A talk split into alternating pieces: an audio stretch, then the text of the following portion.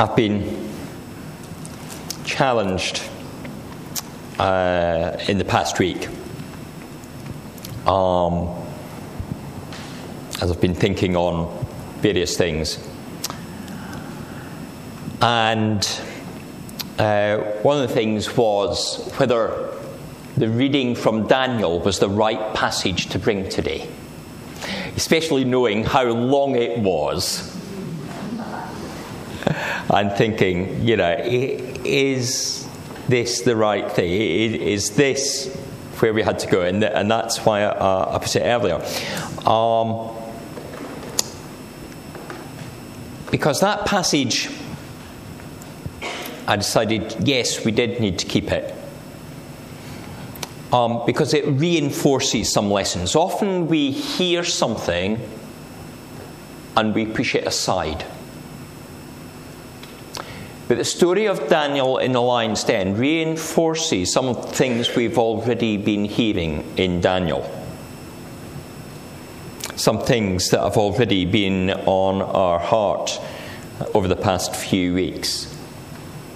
It tells of advisors who should not have been listened to persuade the king, the person in authority, to make a foolish decision. Without thinking of consequences. A decision, a law made that in the cold light of day is revealed to have been foolish. And whether that came through greed or lack of thought, it has injustice. And we still see that in the world today.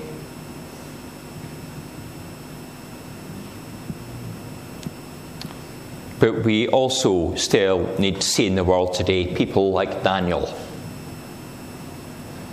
People who not just because this law has been passed, gets down on his knees three times a day.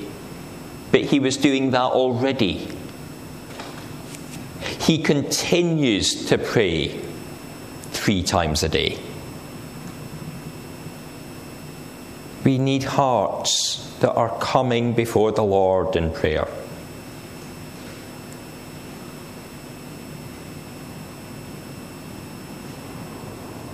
And to most people, when he gets sealed in that tomb, death was surely certain. It may as well have been a grave. But the king knows something of God. And he goes and challenges and says, Are you in there? Has your God saved you? And there's a world outside our doors that are saying, you know, what is God doing?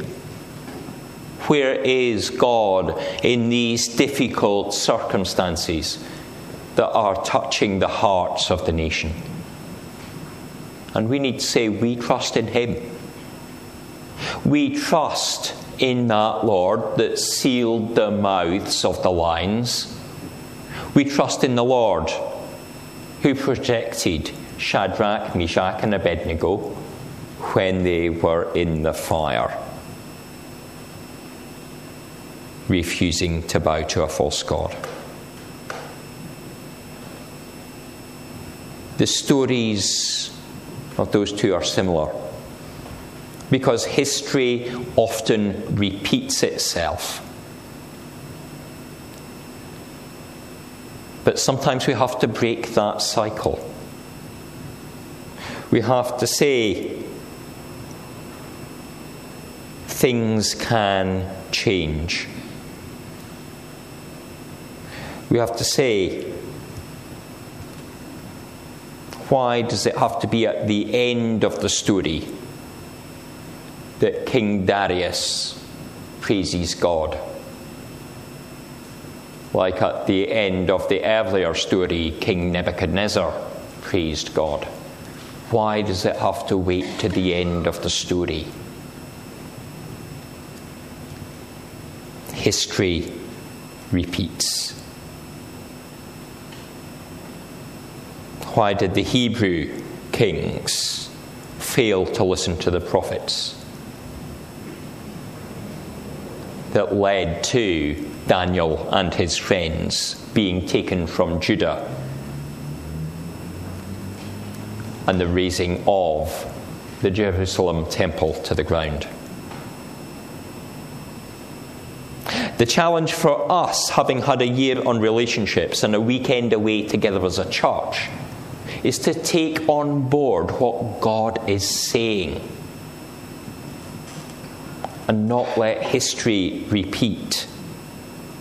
Not in a few years' time be coming back to the same teaching point. But to move forward and to be doing something new. To be stepping up in our faith and stepping out in faith into the world.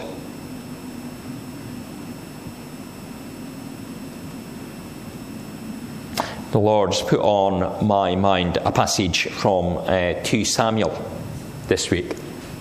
2 Samuel uh, 24. Uh, it's right at the end of 2 Samuel. And the the background is that David has got him, King David has got himself in a muddle again. History has been repeating.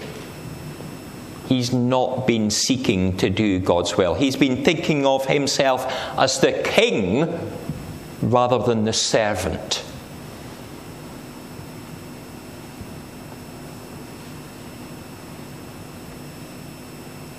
And he realizes he has to humble himself and come before the Lord. David went and uh, to Araunah.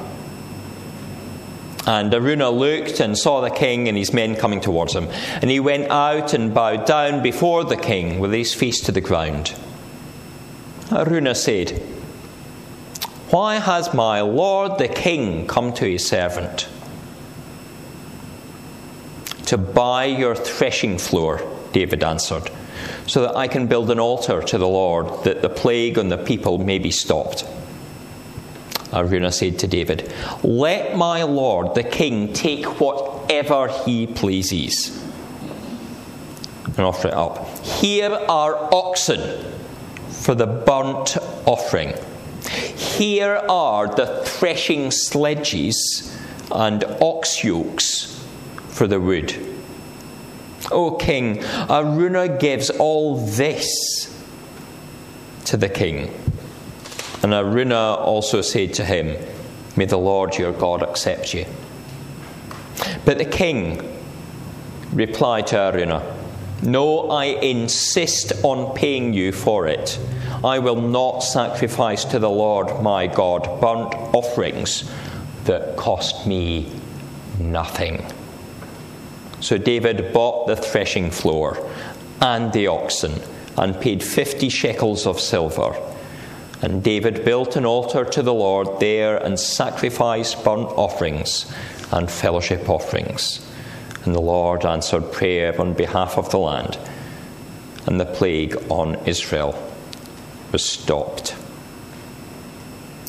Araunah offers everything he has. He offers the place, he offers his means of earning. The wood would come from oxen yokes. How could they plough? How could they harvest without these?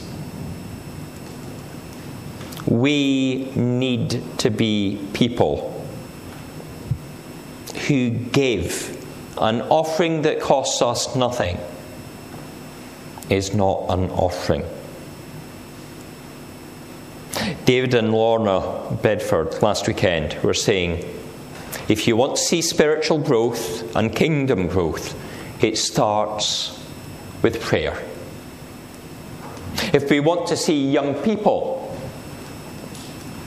come to the Lord, it starts with us serving them. If we want to see Christ's kingdom coming in this village, it starts with us going out.